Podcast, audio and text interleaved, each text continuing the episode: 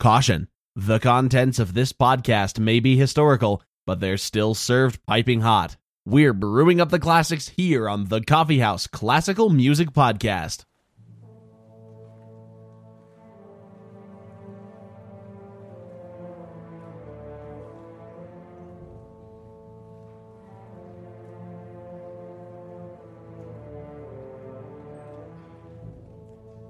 Hello, everybody, and welcome to episode 48 of the Coffee House Classical Music Podcast. My name is Asa, And I'm Allison. and today on the Coffee House, we're going to be talking about Edward MacDowell, an American composer, and In a Haunted Forest from his Suite Number One. We've talked about a few other American composers like Sousa and Joplin who had decidedly popular American styles.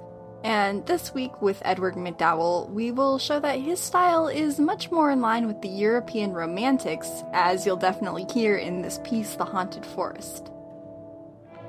MacDowell was born in 1860 in New York City.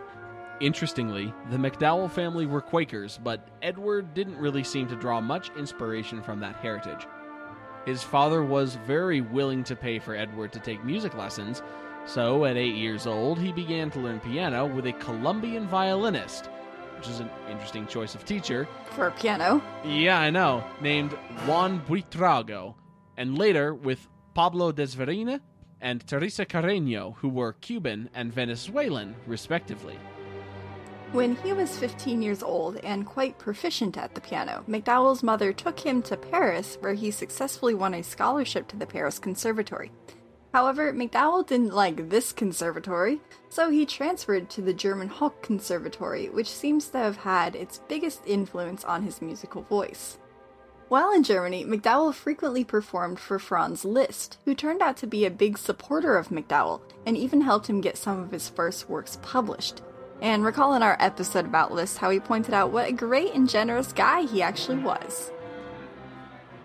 So, if you're following along with some of our other episodes, this might strike you as very familiar. This path of conservatory to famous musician mentor is very common amongst the European romantic composers.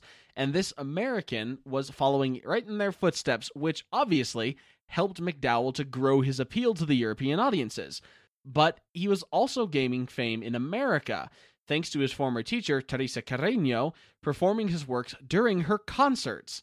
And I would definitely regard that as very high praise to have a teacher see enough merit in my work to broadcast it to the world. So MacDowell did remain in Europe for a while and continued to compose and teach piano in Germany. Then he returned to America with his wife in 1888, where they lived in Boston. For the rest of his life, he would live in New England or New York. Many of MacDowell's well known works came out of this time, and most share a central theme of enjoying the beauty of nature, such as his woodland sketches and orchestral suites. He was also employed by Columbia University and charged with building their music department, which had been non existent until MacDowell was hired.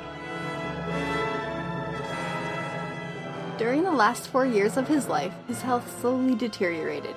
Apparently, he was run down by a horse drawn carriage as he was crossing the street one day, and he never quite recovered physically, and his mental health actually went downhill from there.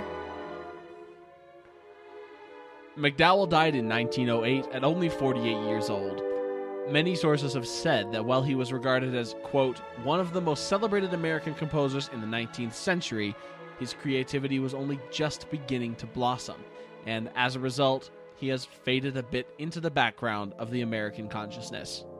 But here on the Coffee House, where we are dedicated to hard hitting journalism, we're hoping to change that. So let's take a journey with MacDowell in a haunted forest. Can we take a journey with MacDowell into a bright fairy forest instead? Eh, we could. He has a lot of pieces that are also in bright fairy forests. All but we're right, going to well, do the haunted forest today. This piece was written in 1891, three years after he had moved to Boston, and is actually the first movement of MacDowell's Suite Number One. Other movements in the suite include Summer Idyll, In October, The Shepherdess's Song, and Forest Spirits. Now, with titles like these, we really can see that MacDowell drew a lot on nature and forest scenes. One thing that I particularly want to dig into is MacDowell's style, and I think that this piece is a really good example of it. When we hear this piece, it really does scream romantic, at us. And to me, even in just maybe a cursory listen, if I had to choose a European composer that it sounded like, I might choose Dvorak. But based on all of MacDowell's teachers and influences, this style is actually a little bit surprising. So, recall MacDowell's first few teachers in America were from South American countries or Cuba. However, in MacDowell's music, there's not much in the way of Latin rhythms. Now, that seems to be a trend that took a while for American composers to really embrace, thinking Copland or Bernstein. So, then think of his quasi mentor Franz Liszt. You'll recall when we spoke about Liszt, we examined how over the top and theatrical his music and performances were. In comparison, MacDowell's music is very understated and minimal. Minimalist? Not quite. That comes later in music history. when we look at this piece, it becomes apparent that MacDowell is choosing to focus on and develop a basic motif. We first hear it at the very beginning in the cellos, basses, and bassoons.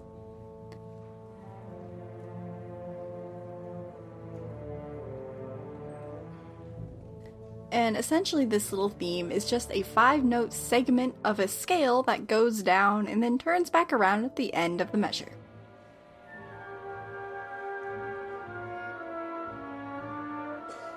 And eventually, it works its way through the orchestral range all the way up to the woodwinds. Now, later in the faster middle section of the piece, we don't quite hear this exact down and back up motif, but we still get the upward movements of notes at the ends of measures.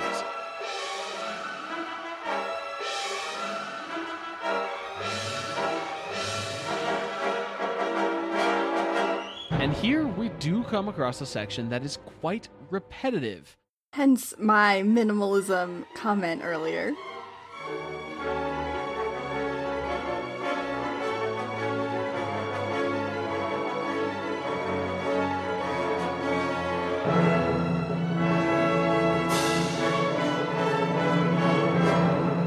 But that resolves into a lovely triumphant orchestral chorale that again features our down and up motif from the beginning, though this time it's less mysterious.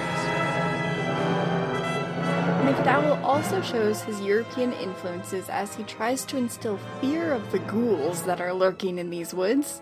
He uses a tried and true technique of sweeping chromatic lines that are textured with violin tremolo.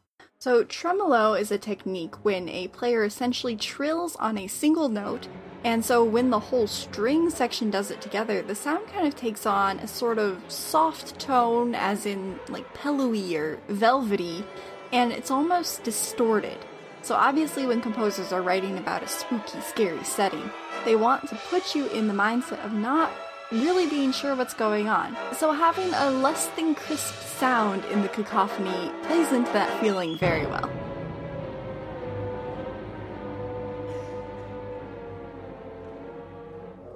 But to compare this technique to other composers, it sounds very much like MacDowell drew inspiration from pieces such as Mussorgsky's Night on Bald Mountain, Wagner's Flying Dutchman Overture, and also a little bit of Liszt's Les Preludes, which was one of his more straightforward pieces. MacDowell really does have a lovely sense of orchestration, and it really shines through in his triumphant restatement of the theme.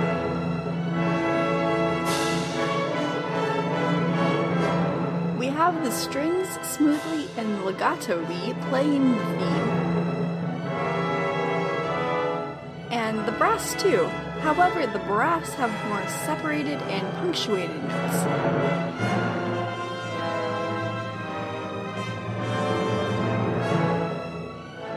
Aural contrast gives the effect to the listener that we have come across something very grand, and the brass adds something of a fanfare quality to the sound, which just adds to the grandness.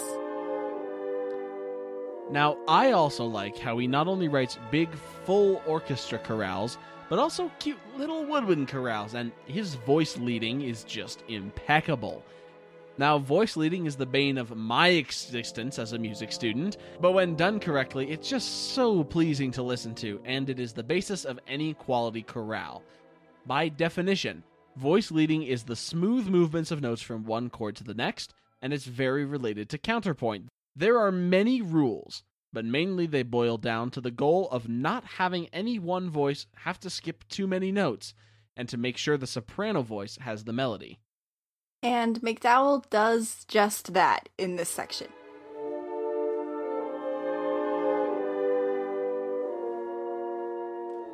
We clearly hear the flute with the melody, but also the notes under it changing with the chords, with some instruments moving up and some down, and none having to jump more than an interval of a third.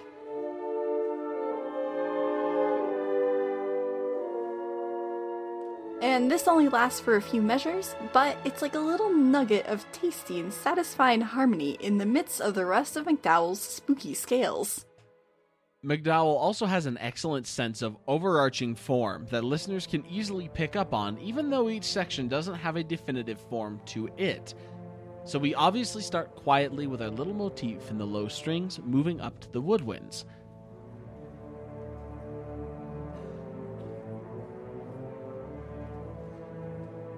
Then we come to the upbeat, scary section that is depicting running through the forest as we are pursued by the gremlins that live within.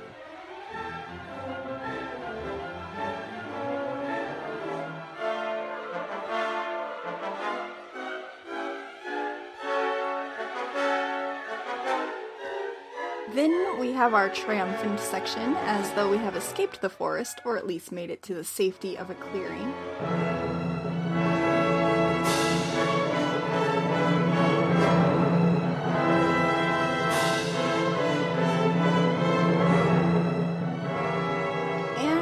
And MacDowell winds the piece back down, having it end with the trepidatious theme we heard at the beginning. And MacDowell has used a pretty cool technique where he makes the ending essentially the beginning but in reverse.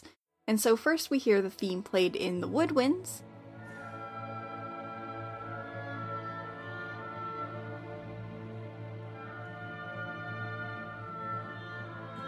And then it winds down to the cellos and basses, minus bassoons this time.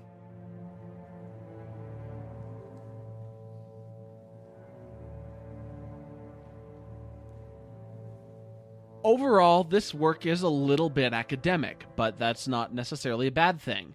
Recall that he developed the Columbia University music program, so having a strong sense of doing what's right musically was probably quite a benefit as he trained young musicians, because, of course, you have to know the rules before you break them. And though we've said a lot about how closely he mimicked the European sound, we should also point out that he did write quite a lot of nationalistic American pieces. He did pick up American folk melodies and rework them into his romantic genre, and many of his vocal works feature text of American poetry. And as a conservatory trained musician, he didn't have many role models except the Europeans to look up to anyway. And so, all in all, he did embody the American high romantic voice during the time period.